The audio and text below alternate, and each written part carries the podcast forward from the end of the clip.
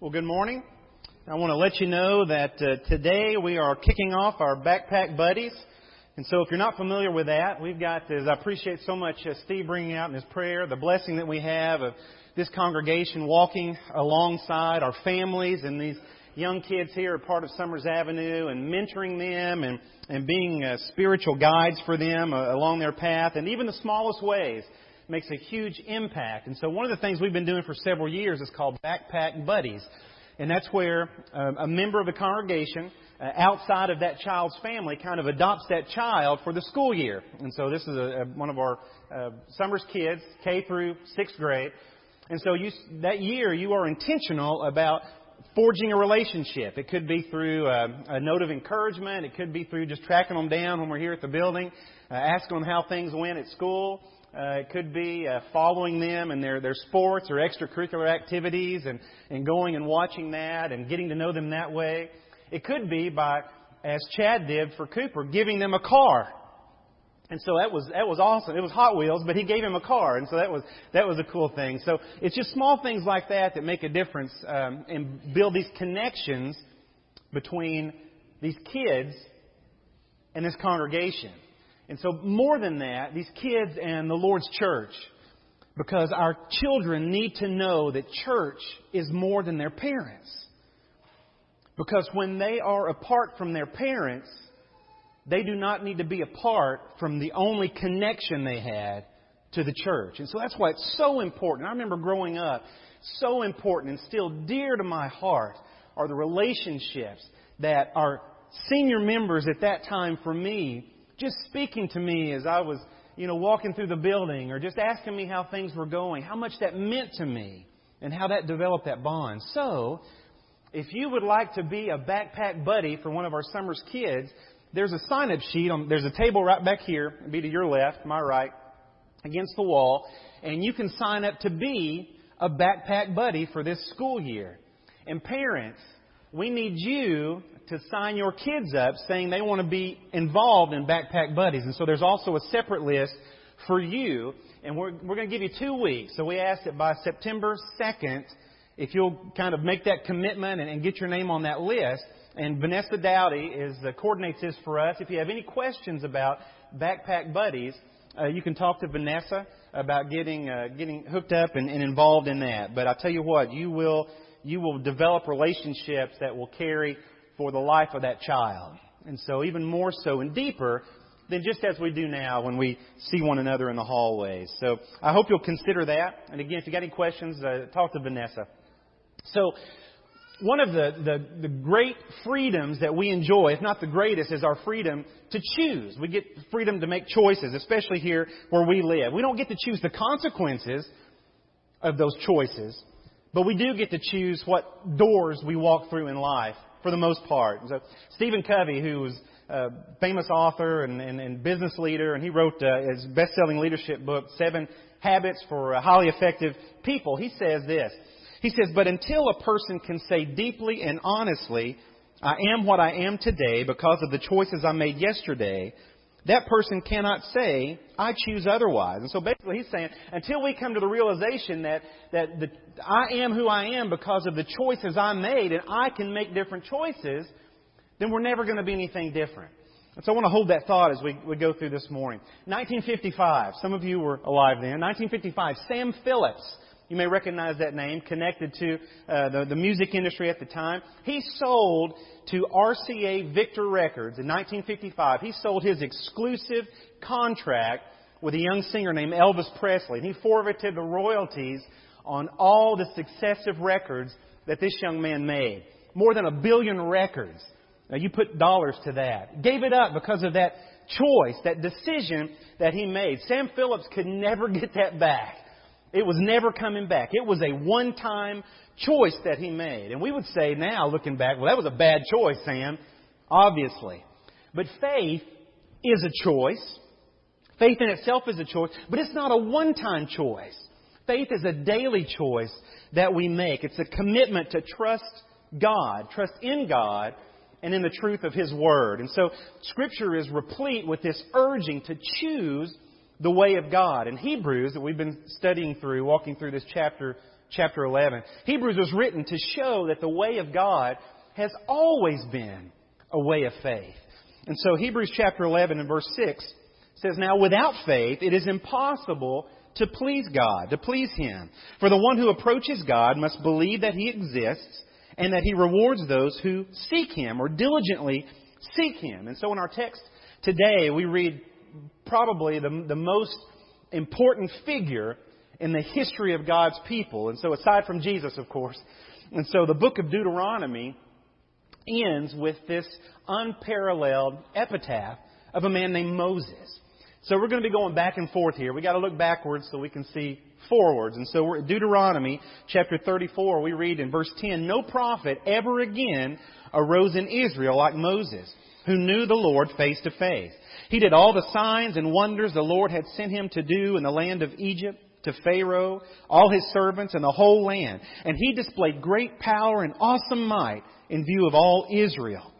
And so to Israel, Moses was the greatest prophet. He was, he was the great lawgiver. He was Israel's greatest historian, attributed to have written the first five books of our Bible. It's called the Pentateuch to, uh, to the, the Hebrew people. So that's Genesis, Exodus, Leviticus, Numbers, and Deuteronomy in our Old Testament. And so he was revealed by God's Word even as the humblest man in the entire human race.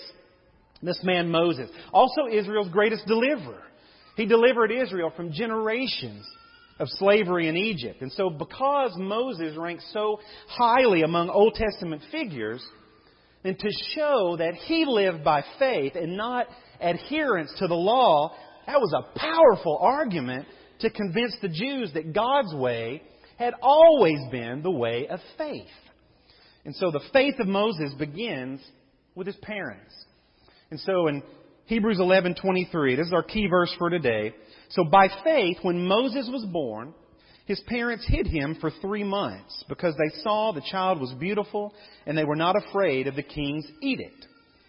And so we need to go back to Exodus 2 to get the background. There's a backstory here that we need to make sure we're familiar with. So we've been looking at the lives of these saints uh, these uh, these ancients, these these uh, these heroes of faith, as some would say, Abraham, Isaac, and and Jacob, who God changed his name to Israel, uh, and so Joseph also, who during a time of great famine, he was found himself in a position uh, because of God. He rose to power, second in power in the land, and he invited his father Jacob and invited his his, his family, with permission of the Pharaoh, to settle in the land of Goshen in Egypt. Beautiful land there. And so Exodus 1 tells us that there were 70 of these original immigrants uh, of Israel's family who moved into the land. And so Exodus 1 and verse 7 says, The Israelites, however, they were fruitful, they increased greatly, they multiplied and became extremely strong, so that the land was filled with them. And so God had promised, you remember, He promised Abraham, who was as good as dead, Scripture says, meaning the, the, the, the thought of him even producing children was just not going to happen. And so yet, he was way too old to have children, but his descendants, God said, are going to be more numerous than even the, the stars in the sky and the sand on the sea. And so now, about 400 years later, the land is filled with them.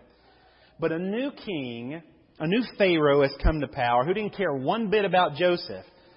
And this Pharaoh was afraid that these Hebrews, who were multiplying at a pretty good rate, they were going to get so plentiful that they might even, uh, you know, go into some sort of agreement with Egypt's enemies. And now they're a threat because what if they teamed up with them and went to war against us? And what if they, what if they left the land? And what would that do to our economy if we lost all these people? So Pharaoh says in verse 10, Come, Let's deal wisely with them. Otherwise, they will continue to multiply, and if a war breaks out, they will ally themselves with our enemies and fight against us and leave the country.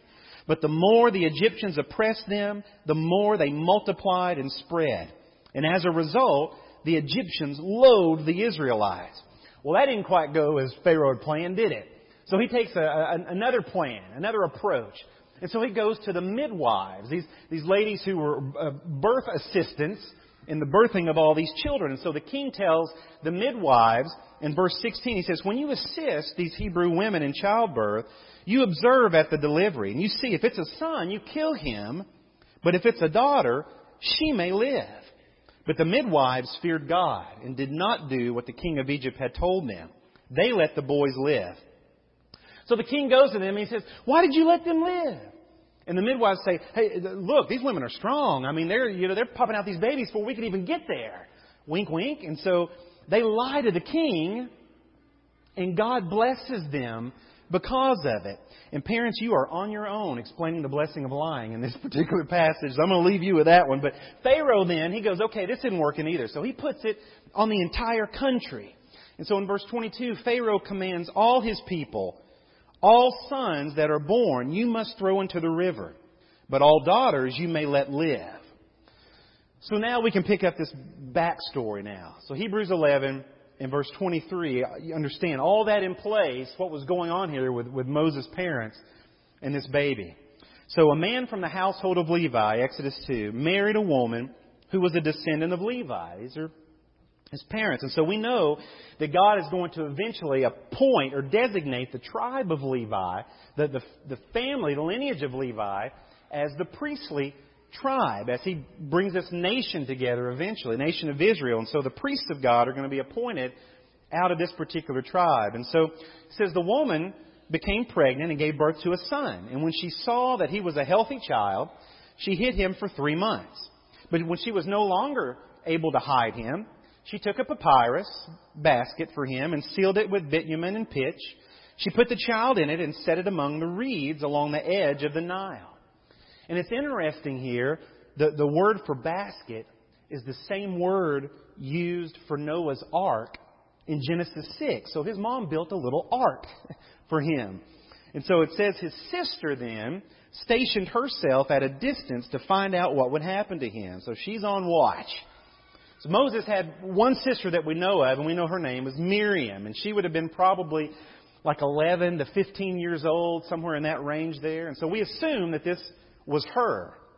And so it says then that the daughter of Pharaoh came down to wash herself by the Nile while her attendants were walking alongside the river, and she saw the basket among the reeds. She sent one of her attendants. She took it, opened it, and saw the child, a boy, crying.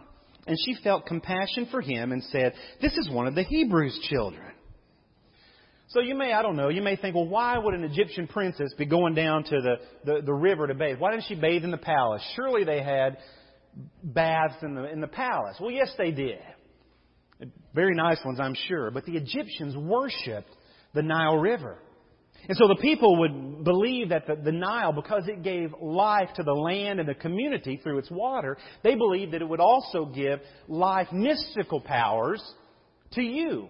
And so they would go down and they would splash in the water, hoping to kind of get some of that power, some of that life, such as fertility, in them. And so periodically they'd bathe in the Nile, hoping to get these blessings. So now we know what the, the, the Pharaoh's edict is, what his law is. Kill the boys, spare the girls. And so desperate times call for desperate measures. And so Moses' mom was not abandoning her child. She was being very intentional, perhaps strategic, to float Moses out when the princess was there to bathe. And so back in Hebrews, what do we see? When he was born, his parents hid him for three months, a three month old. Because they saw the child was beautiful, they were not afraid of the king's edict. And so we know by Scripture how Moses' parents' faith, it was their faith that led them to do this. And so we've already understood how faith moves us forward. Faith requires action and movement. And so this faith allowed them to see something special in their child and to overcome their fear of what man might do to him. And so we've seen how faith is not found only in a perfect life, but how through faith and by faith we are being perfected in Jesus Christ. And so faith has opportunity to operate in places in our lives, places that are maybe fear inducing, where in turn we can see kingdom potential. So faith changes things. It changes our lives. It changes our outlook. And so through faith, we receive strength from the Lord to move from fear to action. That's the power of faith. So Moses' parents hid him, and it says they saw that the child was beautiful. Now, all parents, I suppose, feel that their child is beautiful. You run across every once in a while one that you say, well, that's a face only a mother can love, John Pickle. But the scripture implies that Moses was not merely a handsome man. It's not just talking about his, his, you know, beautiful jet black hair and his cute little dimples. He was not an ordinary child. There was something about him. They saw great potential in him.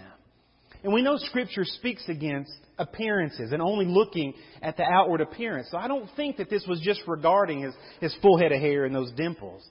And in fact, when, you, when we read about Stephen, remember Stephen was giving testimony, was condemning and preaching against uh, the, the, the, Jewish leaders there in Acts uh, chapter 7 when he was arguing Christ before them. He even brings this up, and he talks about in Acts 7 and verse 20. He says, At that time Moses was born, and he was what? Beautiful to God. He was beautiful to God. So he kind of he kind of fleshes this out a little bit for us. And so it's not that Moses was better than anyone around him, but God chose him for a very unique role. They didn't just see a beautiful child, they saw something special, something intentional, something purposeful about this child. And so, because his parents thought that God had destined him for such a great purpose, then they defied the king's edict. They hid him for three months. How could they do this? How could they think this? Well, it's by faith. They did it by faith, and that faith became more evident when they could no longer conceal him from a government who was out to kill him. And so they could either be frozen in fear or they could be moving in faith. And just like us, that's the same choice we face today. Either frozen in fear or moving in faith. And so, how many of you purchased a new cell phone? Probably pretty much everybody has, right? And so when you, when you get that phone, normally. It's it's packaged, you know, shrink wrap packaged. It's all you know, nice and neat in there, and it, and it has all the potential that a cell phone can do, right? When it's in that box, when it's in that case. But it's a brick and it's plastic until what? Until it's activated, right? It's worthless until it's activated. So you buy electronics nowadays. A lot of toys are this way. You buy electronics and, and in the battery compartment, there's this little, you know, tab thing that's hanging out, right? And you have to remove it before the battery can make contact with, with, with, with the pathway that, that, that sends the power, that makes the thing work, right? Romans 8 chapter 11 says, Moreover, if the Spirit of the one who raised Jesus from the dead lives in you, the one who raised Christ from the dead will also make your mortal bodies alive through his Spirit who lives in you. So what's needed from us is not to get something that we do not have. What's needed is to step into what we already have, and that's for our faith to be activated. To activate our faith. And in Scripture we find that the way our faith is activated is by taking that next step in obedience moving from fear to action. So parenting is a, a unique opportunity to express our faith. we express faith every day that we're going to get through this. And so we work for the good of our kids, right? While entrusting them into God's hands. It's a partnership that we have. Don't tune out if you're not a parent, please, because parenting is meant to, to see into the parental heart of God. And so the deeper message here is the heart of God. So, how many of you have heard of Amram and Jochebed? You heard those crazy names? You heard of it? Yeah. Some of you have. It may sound familiar. Well, they're Moses' parents. That's them. And they were named as just passing words on a page when you get over into the book of Numbers. And so, but they were the ones whom God chose to give birth to Moses. Now think about that. They're the ones he chose. And although we may appreciate the wisdom of our parents as we navigate our own journey with kids, parenting isn't about what your mom and dad want you to do, doing what they want to do. Parenting is about ultimately, and should be for them also, what God wants us to do. And so God starts early preparing people for what they are called into, which means that day, today, is the day to start parenting well. Not tomorrow, not this afternoon.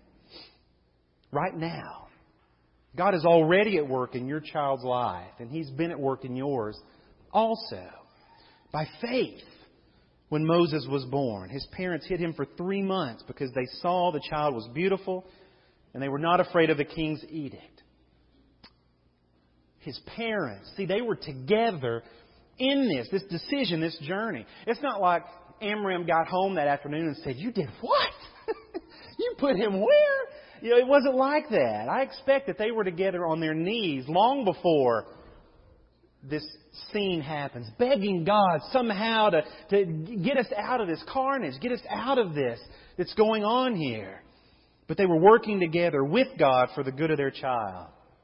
And so in our minds, we can see Jochebed weaving this basket, covering it with pitch so that it flows. concerned with the safety of her child, and then pushing her little three month old baby out into the Nile, trusting God, doing what she can, and then trusting God for the rest. And as parents, we're called to do everything we can to keep our kids from sinking into the waters of life. It's being available. It's listening to them, encouraging them, showing affection to them, advocating for them. It's tar and pitch. That's what we're called to do. Tar and pitch their lives. But at the same time, we got to push the ark out into the water and we got to trust God because that's what He wants as our Father and He is trustworthy. He is trustworthy. But that's not easy. That's not easy because you know what they're going to do? They're going to try to climb out of that ark. they're going to try to climb out of it. They're going to rock that thing until you are sure it's going to capsize. And sometimes it does. Sometimes it does. Being involved, but also acknowledging that God is their ultimate parent, just like He's ours, and they must learn to trust Him too. And if you are a single parent, I want to encourage you to see God as the spouse that's missing in your life. God joins you in the role that's missing. And you do as much as you can to tar and pitch, but you lean more heavily on God, trusting in Him. And so we line up our faith together as parents along with the sovereignty of God. It's always for the good of our children. Doesn't mean it goes perfect without any bumps, bone jarring jolts along the way, but it's always for the good of our kids. And so faith, what? Is being sure of what we hope for, being convinced of what we do not see. That's the whole point of faith. That's the whole journey of faith. We don't have all the answers. We, we can't see how everything's going to turn out, but we are confident that life is in the hands of someone who can handle it. And so times were desperate, but Amram and Jochebed, they acted in faith. They didn't know what was going to happen, but they trusted God. They trusted God's hands which they could not see. So there's freedom in faith to begin walking, where at one time you might have been, you'd been seized in fear. There, there, there's freedom in walking even before you've sized up all the data in your Excel spreadsheet. And so Solomon says if we wait until conditions are perfect, we'll never get to work. Solomon went around observing life. God blessed him to be, with wisdom to be the wisest man to ever live. He goes around and he starts, he looks at everything. And he says in Ecclesiastes 11 in verse 6, he says, You sow your seed, you plant in the morning, and don't stop working until the evening. For you do not know which activity will succeed, whether this one or that one, or whether both will prosper equally. You got to start and you don't stop. Why? Because we don't know what God has in store. We don't know what next step is going to be the step that opens the door for us or for someone else. So we live by faith. We live by faith. We get to work, we do the work, and then we let God do what He will do to use us in that.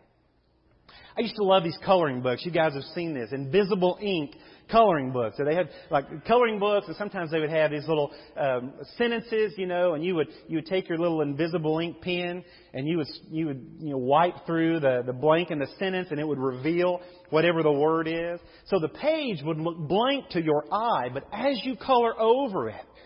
As you take action on it, the picture or the words become clear and it takes on its color and it takes on its shape. And so much of the invisible ink of God is written all over this story. Moses was a Levite. He was of the tribe of Levi. It wouldn't be known until later that the Levites are going to be chosen by God. They're going to be the people, the priests who intercede between the people and God. And Moses moves so quickly from dire danger to royal protection in his life. And God lifts people from ashes and sets them among princes. They sing that in the Psalms, by the way. And so, you, if you want to believe that, look at the story of Jesus. Born in a manger to be the Savior of the world. And look at Moses. At the point of death, to be raised up in the house of the very king who wanted to kill him to become the leader, the deliverer of God's people. And Jochebed, it's interesting, she does this sort of motherly twist as only a mom could do. She obeys the government while still obeying God. What did the government say? Throw your child in the Nile. What did she do? Well, she did it, didn't she? Sort of. Yeah, but she did. So she honors the government and she also honors God. And this is awesome because Jochebed is then chosen, his mother is then chosen to nurse Moses.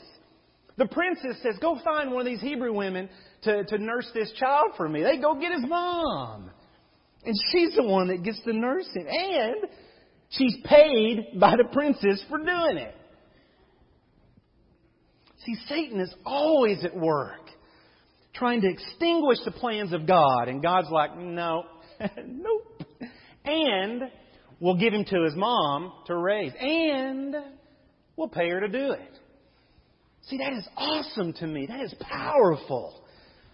And see, she would have nursed him for probably two to four years. That would have been the time frame here, in, which that time he would have come to know the God of his people. And he would have come to know the promises that God had made to them. See, Pharaoh's weapon of fear becomes the very tool that God uses to prepare Moses for his role as deliverer. And Moses wouldn't, he, he wouldn't have been raised in this royal court. He wouldn't have, have been educated in the highest school of the land, which he was. He wouldn't have been trained in military tactics and how to lead large numbers of people. He wouldn't have been privy to all these royal resources if this had not happened. And God even uses Pharaoh's daughter, likely a soft spot for old Pharaoh, to raise Moses. God turns Pharaoh's evil right back on himself for the good of God's people and for God's purpose. God has made His working known to us. He's made this known to us. How He did this. So that even though we can't see it happening in our lives, we understand what God does and what He can do. And so we understand Romans 8 and verse 28 how we know that all things work together for good for those who love God, who are called according to His purpose. Because those whom he foreknew, he also predestined to be conformed to the image of his Son, that his Son would be the firstborn among many brothers and sisters. And those he predestined, he also called. And those he called, he also justified. And those he justified, he also glorified. So what then shall we say about these things? If God is for us, who can be against us? Indeed, he who did not spare his own son, but gave him up for us all how will he not also, along with him, freely give us all things? This is what God can do, and this is what God does. This is how he works in this world. And just when persecution was reaching its peak, God sent Moses to be born to deliver his people. And you know what? Scripture says the same thing about Jesus in Romans chapter 5 and verse 6 says, For while we were still helpless, at the right time, at the right time, in God's time, Christ died for the ungodly. So what we got? We got a king's law. We got a mother's love. We got babies' tears. We got a teenage girl's shrewdness. we got the, the, the pity of a princess. And in, not in one instance did God violate human will, because God does not violate human will. He does not go against our ability to choose. But He used all of this ordinary stuff to accomplish what He wanted to happen. And yet faith is not independent of action. Faith without works is what? It's dead. Absolutely. It's dead. It's lifeless. It's imperceptible. Faith without works is dead. And faith waits on God. Yeah. There's a balance there. Faith waits on God when all means have been exhausted. We do everything we can. Because there is a time to wait on God, and that's when we have done everything that we can do. Because faith is not opposed to working, but faith is opposed to earning. And so Ephesians 2 and verse 8 says, For by grace you are saved through faith. And this is not from yourselves, it's the gift of God. It is not from works, so that no one can boast. And so we live by faith in Jesus because of what God has already done for us. He has secured our salvation and our eternal life. And so this is what should get us out of our chairs and, and, and onto our feet, moving in action here. Because faith allows us to actively participate in God's work despite not knowing all the answers. We can say, God, use me even though I have no idea how this is all going to work out.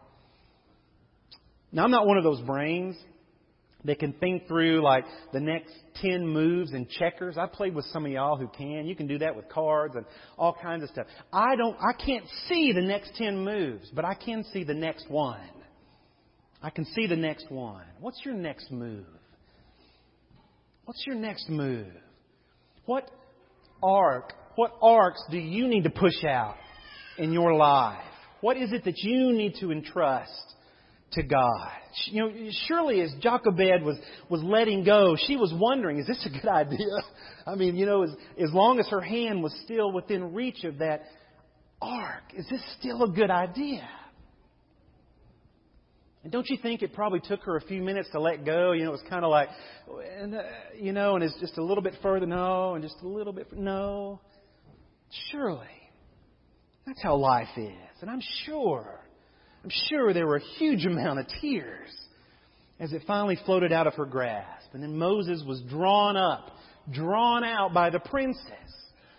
And she named him Moses, which sounds like a Hebrew phrase meaning drawn out. And then later, Moses leads people of God to another body of water. God parts this water. The people go in, and then they are what? Drawn out by God. Safely on the other side. And when we put our faith in Jesus as the Savior of our souls, we are called into the water of baptism. Where in the likeness of Christ's death, we are buried with Christ. And God does what?